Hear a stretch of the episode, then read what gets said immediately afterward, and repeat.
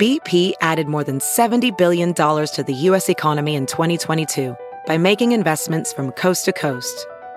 Investments like building charging hubs for fleets of electric buses in California and starting up new infrastructure in the Gulf of Mexico. It's and, not or. See what doing both means for energy nationwide at bp.com slash investing in America. An invitation to trade in a notepad for an air pack and boots. Let people feel, experience kind of the, the challenges of our job. Politicians and journalists I'm sweaty already. get down on their hands and knees I am getting too old for this. for an introduction to firefighting. Understanding what they go through and how important it is. This week on Open Record, come along for Fire Ops 101.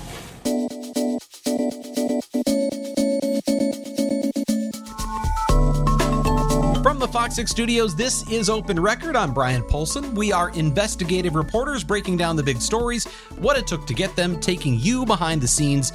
It's the stuff we couldn't tell you on TV. I'm Bryan Polzin, and I'm joined again this week by Open Records executive producer Sarah Smith. Hey, Sarah. Hello. You know, uh, last time I called you senior executive producer. This time you lost the senior, apparently. I don't know. We're also joined this week by uh, someone who is making her open record debut. It is Fox 6's Madalyn O'Neill. Hey, Thanks Maddie. for having me. Hi. Yeah, thanks for being here.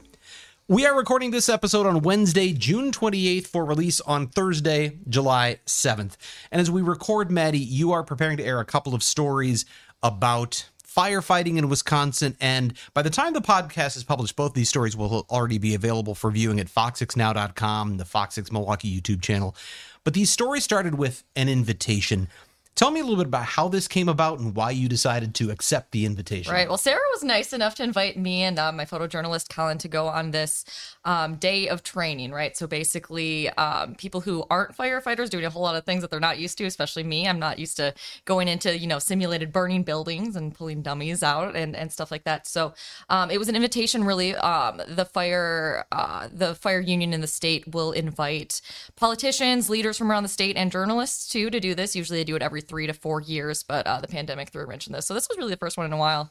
Um, so we got to go, and um, you know, usually when we're doing stories, we're kind of, you know, behind the scenes, right? Not participating. So this was a really interesting thing to actually be going into this, doing a story, but also doing this firefighter training at the same time. So why, you know, you talked about how, you know, you're the ones covering it or maybe the politicians are the ones talking about the importance of fire alarms or Yeah. smoke detectors. So why kind of do you think that some of this was targeted more toward those elected officials and the media? Well, I think what it is is um, firefighters, you know, they will go to politicians or fire departments will leaders mayors you know whether the you know local level state level um, to try to get these resources. But i think that you know from their point of view they want to bring in politicians so they can learn why the fire departments are asking for these resources right? So you know we've heard for years and years that fire departments are short staffed so i think they just want to bring politicians in and be like hey we don't want money you know just for fun. We want it to to keep you know trying to um, do our jobs and save lives So this is the, the invitation specifically geared toward elected officials and the mm-hmm. media because those are the ones who are either covering some of these issues of mm-hmm. resources and other things, or the ones who are making those decisions. They want to give you that sort of immersion in Yeah. a little bit of a sort of a taste of a day in the life of a firefighter. Exactly, because you know it's one thing to think about things in, in a way, but it's another thing to experience them and kind of had that other layer of, of understanding. Well, and I think we've done a, cou- you know, we've done some stories where we get to go to the training and cover it, but not actually be in it. I mean, we had to give, you know, the group that was putting this on, we had to give them Maddie and Colin's shoe size, you know, uh, t-shirt size. I mean, all the different measurements so that this wasn't just them standing there with a camera and ready to interview someone. I mean, they you'll you saw in the video, it's, you know, they had the masks on, the helmets, you know, the jackets, the boots, everything. So it certainly was a different type of experience. I didn't know what I was getting myself into, you know, when you signed me up. And then I got this email like, "Hey, we need your shoe size and your shirt size, etc." I'm like, Yeah. "Oh gosh, this is gonna be more than I expected." Yeah, in yeah. a good way though. Yeah, Right. So had you ever? Do you have any connections to the fire service? Do you have family members who are firefighters? That's a great Have question. No, any of this? No. not at all. But I've done so many stories with fire departments over the years, and it's just something to kind of gravitate towards. So this was really a cool opportunity. Okay, so you you'd never been through any of this before. You've seen firefighters in action, obviously, in Mm-hmm. Yeah. stories. You've seen training, probably. What was it like? What did you guys do? Tell, tell take us through Fire Ops 101. Mm-hmm. What did you do? How did it go? And and and, and you know, maybe what surprised you? So we got there much earlier than I'm even used to waking up, working the night shift. Um, so we get there and, you know, there's a little opening and then you, you know, we really got right to it. Just, you know, they took our vitals, made sure everything was good there, got us um, dressed in this gear, which, you know, you hear it's heavy, but you put it on, you're like, this is another Maddie on top of me, you know, right now Yeah. because it's just so much weight. And then um, it was, you know, really right into it. They would, you know, give you a little bit of briefing at each, um, you know, station, I guess. And there were four different scenarios.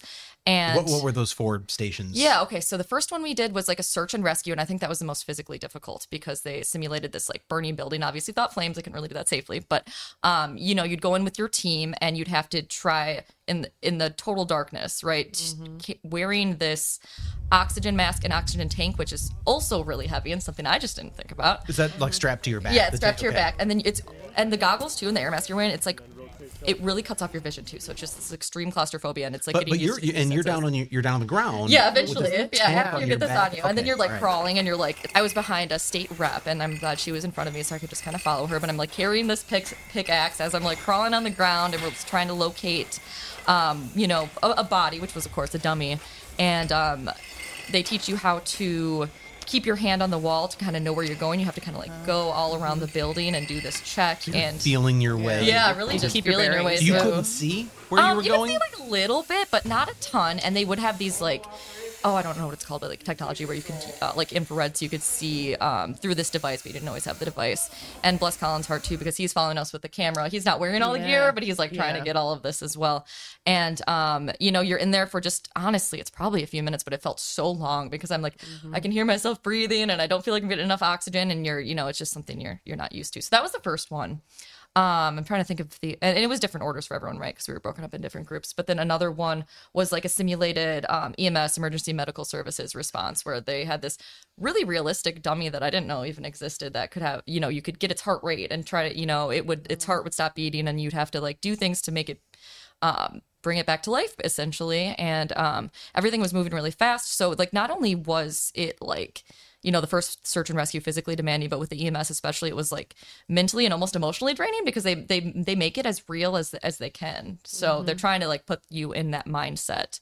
Um and then so that was two of them. Another one oh this was a hard one too was um they'd want us to to get the fire hose and get it up a few stories. And man, fire hose, everything's That's heavy. I guess demanding. that's my main like I guess lesson out of this. Everything is so heavy. Um, so we only had I think it was three of us to get this hose up the stairs and get it to you know where you need to to extinguish the flames, and I got to do that. And that was cool. Um, but usually they say they would want at least four people for that. I was I was hearing from I believe it was Sheboygan Fire Department. They say they're so short staffed they usually only have like two people on staff who can pull that hose up. So I was thinking like oh it's we have three of us and it was really difficult. So that was one of them. And um, oh another one was car extrications, which here in Milwaukee I'm sure you've talked about this a lot. Reckless driving. I mean the fire department such a big issue with firefighters. Um, part of their job is to go and get people out of these cars, and it's so difficult because it's cars can be just so damaged and it's always different and you can train people how to like pry open doors and you know do everything to you know get the battery out so you're not at risk with that and et cetera. But each one is just like a different kind of puzzle i guess. You have to go and figure out how depending to on the way the car has been yeah how the car crushed has been smashed crushed. or yeah. exactly. And then of course you're you know there's people in there who are understandably probably freaking out because they're in this terrible car crash and you have to try to calm them down.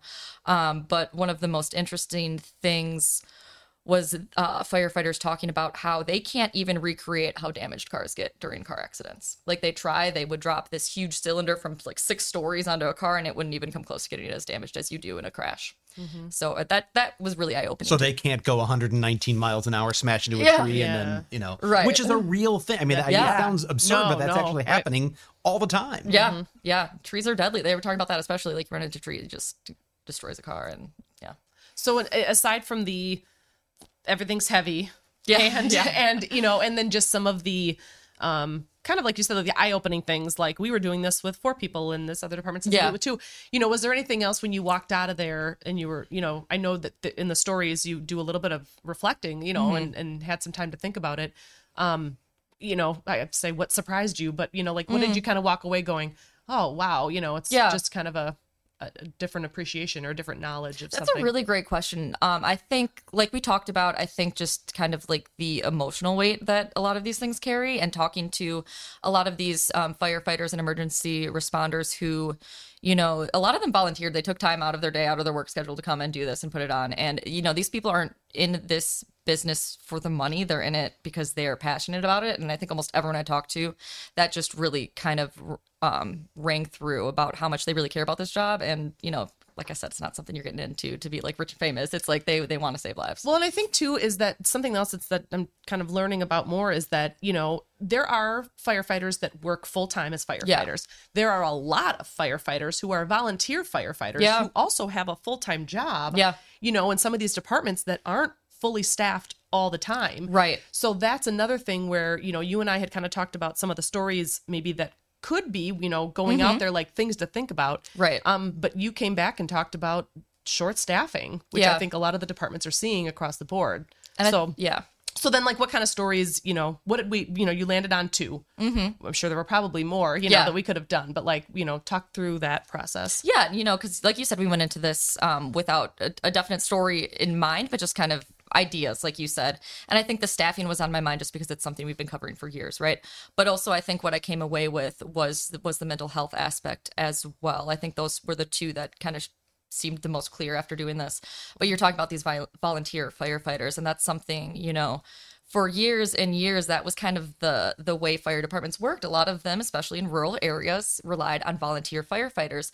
And now that model is just just has to shift with you know there's just less and less people that are able to volunteer who have full-time jobs. They can't also you know be a firefighter. And um, it's just an interesting look at how the dynamic is changing and how um, firefighters across the state are trying to grapple with that and talk to politicians and figure out, hey, how do we shift from this volunteer model where we aren't paying people to, you know, keeping up the staffing, but that's going to obviously take more money to pay these people. Mm-hmm.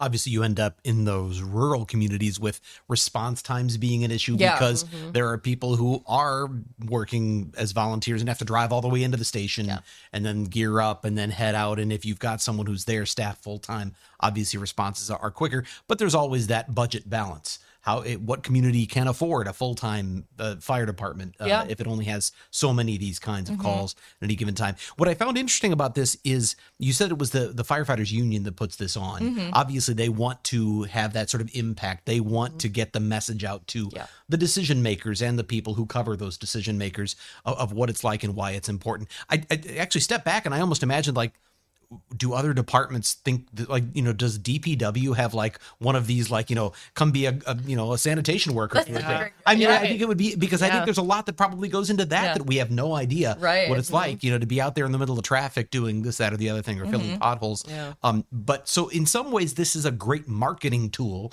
for the fire department did you get any sense you said they do this every few years except the pandemic maybe Yeah. got in the way of that does it have an impact? Did they did you talk to anyone? I mean, do they seem to think that this works? I mean does this help them come budget time when they go Hmm. hey remember uh you know uh, mayor so and so when we you know spent a weekend Yeah. putting you through that uh, exercise? Now we need some more resources. Does it pay off?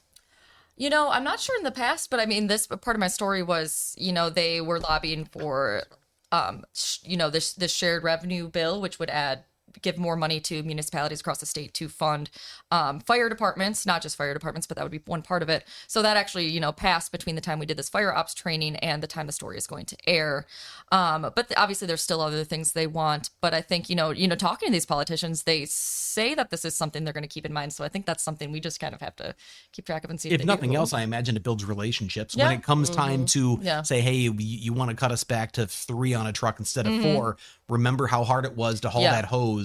We need those people." Right. Um, Yeah. I, I suppose that relationship probably helps. Yeah, because it's one thing to hear we need more firefighters, and it's another to think back in your head and be like, oh yeah, like I have this physical memory of like trying to do these these things without enough people. and then one you know so the that part of it is the one of the short staffing and dealing with some of those challenges um the second story as you mentioned is about mental health and so i think can you just kind of talk through you know what you found out as far as the mental health goes and then kind of just some of the the latest legislation that's gone through that has helped firefighters deal with some of those issues Yeah, so talking with the president of the Professional Firefighters of Wisconsin, the state union, um, he talked about how firefighters actually die by suicide more than they do on the job, and we think of firefighting as as dangerous because rightfully so. It is a dangerous job, but you know, learning more or dying from their own hands, I think kind of puts it in in perspective. And um it is a hard job. I mean you're seeing things that no one else sees right? I mean like during this fire ops training we couldn't actually see what they see because that just you know wouldn't be safe. Just but um you know seeing people in car crashes and um responding to all these emergencies and fires i mean it's traumatic and they they talked about how it's not just like one call always but it's this cumulative effect of call after call after call just piles on and it gets tough and they just talked about the importance of having resources and actually talking about mental health because i think in so many fields and in so many aspects of life you know people just didn't really speak about mental health or seek out you know resources until more recently and i think you know in the fire industry too um the tide is turning. We talked with uh pffw about how they have a peer support group that's act more active than ever you know trying to help firefighters and emergency responders with kind of that heavy weight they carry I got to imagine in that field in particular, there may be, and, and maybe some of this is old school, maybe Mm-hmm. it's changing, but there's that sense of you've got to be tough. Um, you know, none of- none of this uh, affects me. Um, Mm-hmm. Yeah. You go and you see the worst of humanity or people at their very worst moments, and you're supposed to brush that aside Mm-hmm. Right. because you're a tough firefighter. Does that play into like maybe you don't feel like you can go to anyone with how you're feeling or how you're struggling because you're supposed to be, you know, a tough guy? I think for a while it did, and it probably still does for some people. But you know, I did get that that sense from talking with people that it was well, you knew what you're getting yourself into. You just kind of got to buckle up and deal with this. But I I think as mental health conversations become less taboo, that's you know kind of changing things too within the, the industry. I know we often think of firefighters and think that they're going in and fighting fires, but so mm-hmm. much of what they do mm-hmm. is responding to car accidents. Yeah. And and in these more recent days, you know, I think of Milwaukee Fire Department and, and a lot of others, they're responding to overdoses oh, constantly. So you're seeing mm-hmm. people again in also in their worst moments, but mm-hmm. those are uh, often, you know, situations where if you get there in time, maybe Narcan can save the day, but a lot of times mm-hmm. simply too late. So they do definitely see some really dark things. And then you have to leave there and go home and go on with your life like everybody else. Yeah, talking with the paramedic, he said something like, you know, we're still human. We get feelings. And um, that's a great point you bring up, too, is, you know, a lot of times they're meeting people on their worst days. But I've heard from a lot of firefighters, too, that's something they like about their job is because they can help someone on their worst day. What about and then I, I don't want to misspeak, and so you'll have to correct me if I'm Sure. not right. I'll Is try. The the there was something signed, and was it for workman's comp or with the mental health stuff? So that was a bill in Wisconsin recently, and I forget the year, but it was it was basically just to make um it mental health resources more accessible to firefighters. Um, and they the PFFW Professional Firefighters of Wisconsin now say that they're working toward um, making that bill expand to all emergency responders as well, not just firefighters. So EMS workers, Yeah. paramedics, Yeah, things like that. exactly. So this is you think of firefighters getting hurt and needing workers' compensation. You think of a physical injury, Mm-hmm. Right. Right. But this deals with some of that mental health stuff as well, Mm-hmm. the PTSD and things like that. And um, what was difficult before this bill was that firefighters would have to prove that they experienced something above and beyond what a normal firefighter would experience on the job. But you got to think like a normal firefighter experience is just very traumatic things. Right. So right. this so how do you yeah that. how do you make your your challenge bigger or worse or you know Yeah, look exactly. different? Yeah. So okay. Well, so good. you, so you had your experience in in boot camp here, Fire Ops 101. Mm-hmm. Are you leaving us to become a firefighter? I was sore for like two weeks after. You know, I thought I was in okay shape, but man, I don't know. I think I'm to stick with uh, reporting for now, but who knows? I, I I'm still going back to that thing you said about how it's like at, like putting on another Another Maddie. Yeah, yeah. I mean that's it's a really lot. is. It's a lot of gear. I think one of her one of her one of her sound bites was like, "I'm used to holding the weight of a microphone and not this, you know." It's a lot heavier. 40 and you know pounds, what's yeah. funny? Sometimes when I'm doing interviews holding a microphone out, my arm will hurt after that. so this, like having a pickaxe, that Yeah. was another level. Don't Yeah. tell them; they won't feel bad. Yeah, right. No, I know. Absolutely not. All right, well, that's a good time for us to go off the record. This is the part of the podcast where we get a little more casual and have a little fun by answering a question for which we have not prepared, but we have Sarah Smith here to ask us a question for which she's prepared. All right, what do you have this sure time? have. Okay. Um, eeny, meeny, miny, mo. Let's go like this.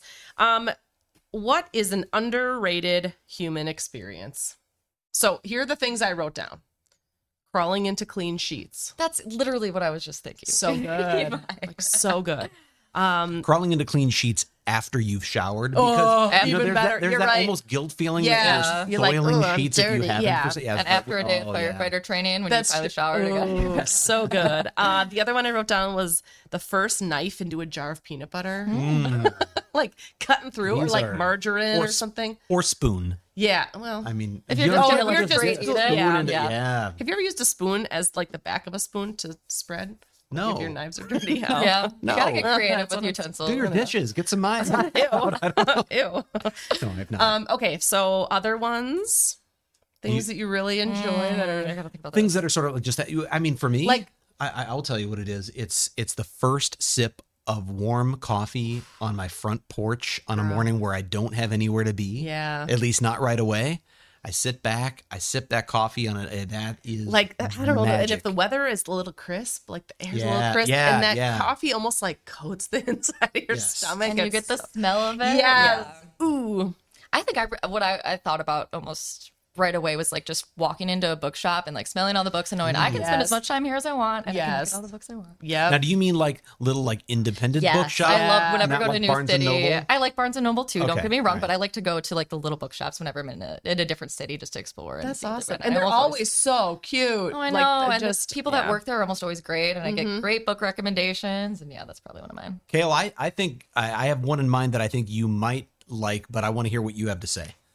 What, what what's what's on your mind? What's your Well, what's my your first initial underrated- thought was when you wake up and you think you have to go to work, but then it's still the weekend. A good one. It is, it actually. is, it I, is. I will tell you when I was growing up, I had uh, peanuts sheets, and it was there was the little uh, like the little talk, the thought bubble or whatever, Oh, yeah. Charlie Brown, and it said happiness is dot dot dot, and happiness is what uh, happiness is waking up and realizing you still have two hours to sleep. so good. I just realized the best one.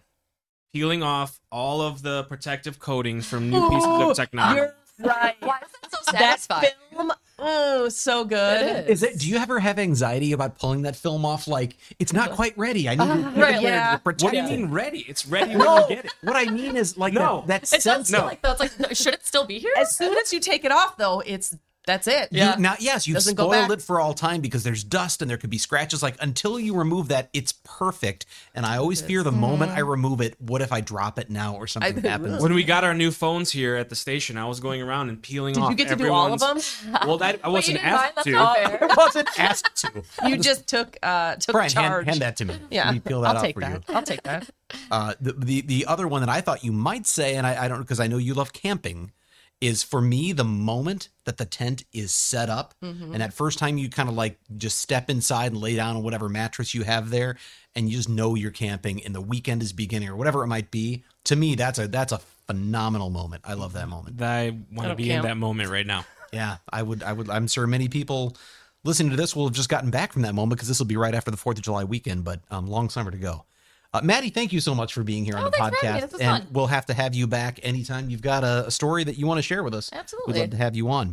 If you have a topic you would like us to discuss in open on open record or an issue you think we should investigate for Fox Six News, send us an email to fox6investigators at fox.com. And as always, thank you to the people who make this podcast possible, including our executive producer Sarah Smith, Senior executive senior executive producer Don't get it Sarah twisted, Smith. That's Bryan. right. Our editor Dave Machuda, who has to deal with all of our mess ups, and chief photographer manning the video switcher, Kale Zimney. With that, I'm Bryan Polzin. We'll be back next week.